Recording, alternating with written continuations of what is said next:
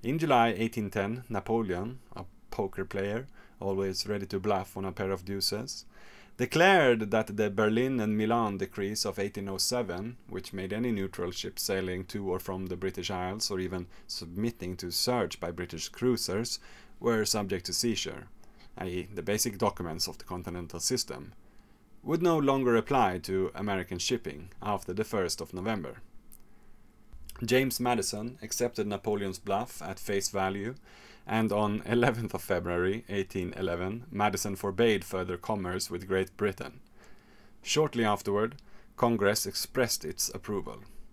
For practical purposes, Napoleon now had a transatlantic member of the continental system, and at the cost of only words. John Quincy Adams, seeing where this was going, yet thousands of miles and several months distant, wrote from St. Petersburg in April, like an ex post facto Cassandra, the Trojan priestess who was given the gift of prophecy, but was also cursed by the god Apollo, so that her true prophecies would not be believed. Quote, the policy of France is at this time as hostile to the United States as it ever was, since our existence as a nation we hear, and I most sincerely hope, that the Non Importation Act, cutting off our trade with England, did not eventually pass. It was a trap to catch us into a war with England, a war which England most richly deserves, but which would on our part be more than ever impolitic at this time. End of quote. Napoleon, bragging to his bored mistress, probably said something like, Ah, mon chéri, the American hatred for the British will disillusion them from seeing the true purpose of my intentions. Ha ha ha! I'm a genius! I am a genius!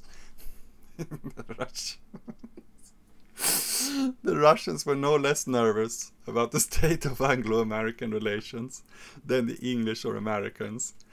Russia knew that war between Britain and the United States would bring a sudden end to the new Russo American trade and thus force her to stark choice between economic catastrophe or war with France.